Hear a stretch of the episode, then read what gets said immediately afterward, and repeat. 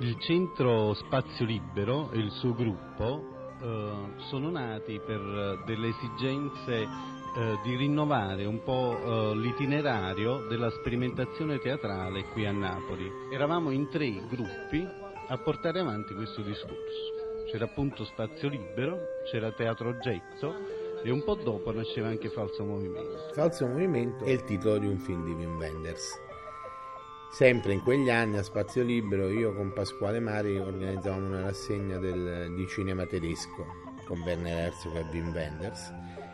E mi ricordo che mm, una volta mentre andavamo a Benevento per fare uno spettacolo Mario diceva dobbiamo fare qualcosa come gruppo, dobbiamo, diamo segni di vita. E da lì fu naturale, allora il gruppo lo chiamiamo Falso Movimento, Falsche Bewegung, che è un film di Wenders che all'epoca non avevamo visto perché non Bisogna pensare che allora non era così facile accedere ai film, magari si leggeva sui giornali e sui libri del film, però avere l'occasione di vederlo era davvero complicato.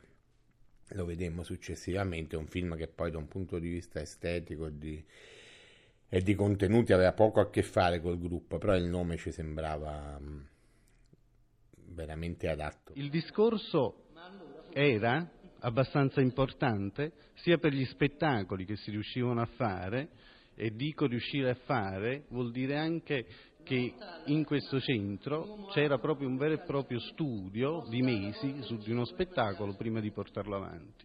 C'erano degli attori che si dedicavano completamente a questo lavoro, che ci credevano perché vedevano che in effetti il discorso era di profondo cambiamento. Questo impatto con un nuovo tipo di teatro, ci portò alla necessità di trovare nuovi spazi. E nasceva in effetti il, il teatro che occupava la città, la città del teatro. E io penso che erano proprio quelle poi le origini per una nuova spettacolarizzazione.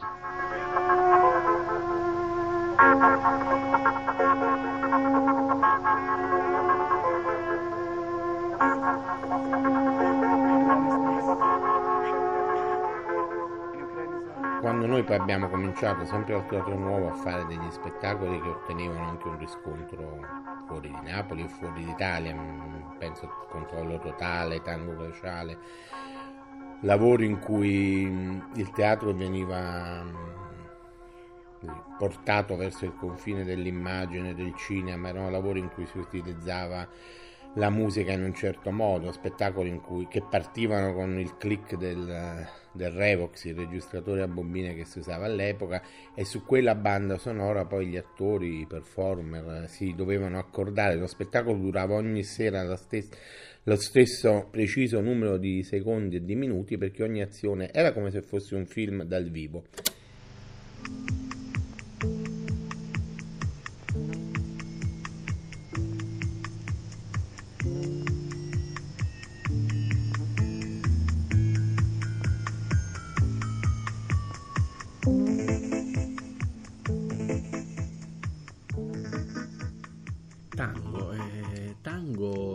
Ovviamente non ci siamo non ci siamo minimamente accorti che stavamo preparando uno spettacolo di svolta.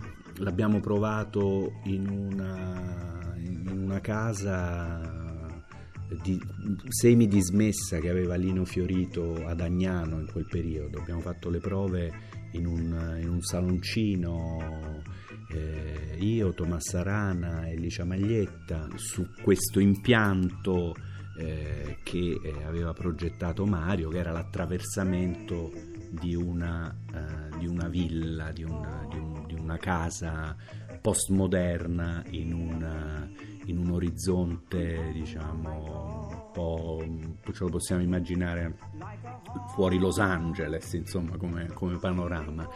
E, però noi provavamo su dei cubetti, sulle poltroncine che casualmente si trovavano in quella casa, piano piano da questo appartamentino. Poi siamo dove abbiamo provato a lungo, perché mm, adesso non mi ricordo il periodo esatto, ma credo che abbiamo fatto un paio di mesi di prove, che insomma è un tempo lungo. Ci concedevamo molto, molto tempo per, per il lavoro e poi siamo, siamo arrivati al Teatro Nuovo per la parte finale. Finalmente abbiamo visto realizzata questa struttura scenica che doveva ospitare queste proiezioni, queste zoomate da fuori a dentro alla casa e lì ha preso corpo la visione di, di Tango Glaciale che insieme a questo lavoro eh, di noi tre sul corpo è stato l'elemento secondo me fascinatorio eh, per, per il pubblico e lì ci siamo trovati immersi nel, come dentro un film, veramente ci siamo trovati dentro un film. Il lavoro visivo mi risulta molto difficile descriverlo, ma fu di, di un impatto fortissimo. Noi usavamo una tecnologia leggera, ma che non si era mai usata in quel modo. E credo che la sensazione strana dello spettatore fosse quella di trovarsi di fronte ad, ad un film con un, però con gli attori dal vivo, insomma, non so come dire, con gli attori in carne e ossa, un, credo veramente una strana sensazione. Sbaglio oppure ti brillano gli occhi? No, è il sole negli occhiali. M'era parso brillassero. Ti dico che ti sbagli. Speriamo che non piova. Quando piove ti brillano gli occhi? È sereno, è il sole. Speriamo che non piova. Quando piove ci brillano gli occhi. Sbaglio oppure ti brillano gli occhi? No, è il sole negli occhiali. M'era parso brillassero. Ti dico che ti sbagli. Speriamo che non piova. Quando piove ti brillano gli occhi? È sereno, è il sole.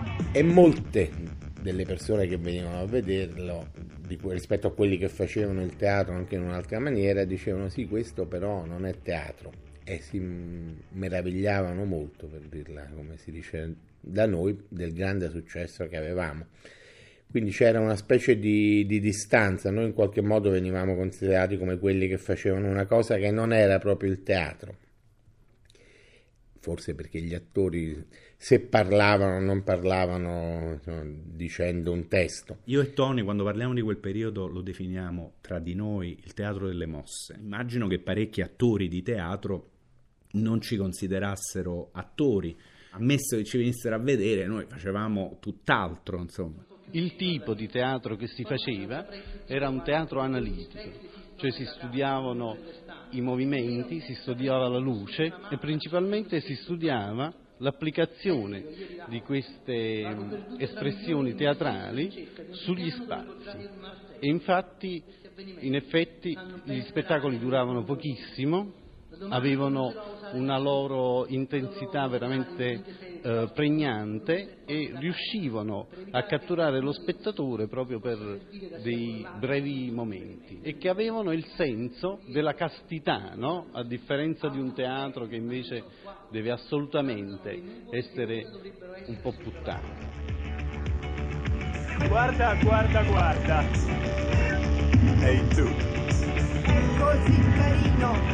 C'è un'ombra che vi taglia la faccia. Tiger, tiger, tiger. Ci siamo accorti dalle repliche di Napoli della presa che aveva sugli spettatori. Io mi ricordo ero in camerino, nel camerino del Teatro Nuovo, ci preparavamo e sentivamo, eh, confinava col botteghino, quindi si sentivano tutte le persone, no, io è la terza volta che vengo a vedere, io sono quattro volte. Cioè, secondo me il, uno degli aspetti che mm, catturava il, il, un certo tipo di pubblico era quello, quello, della musica. C'è chi si faceva fare da Daghi la colonna sonora dello spettacolo e quindi, come dire, si, univano, si univa il pubblico di un certo tipo di teatro e il pubblico eh, del, de, dei concerti.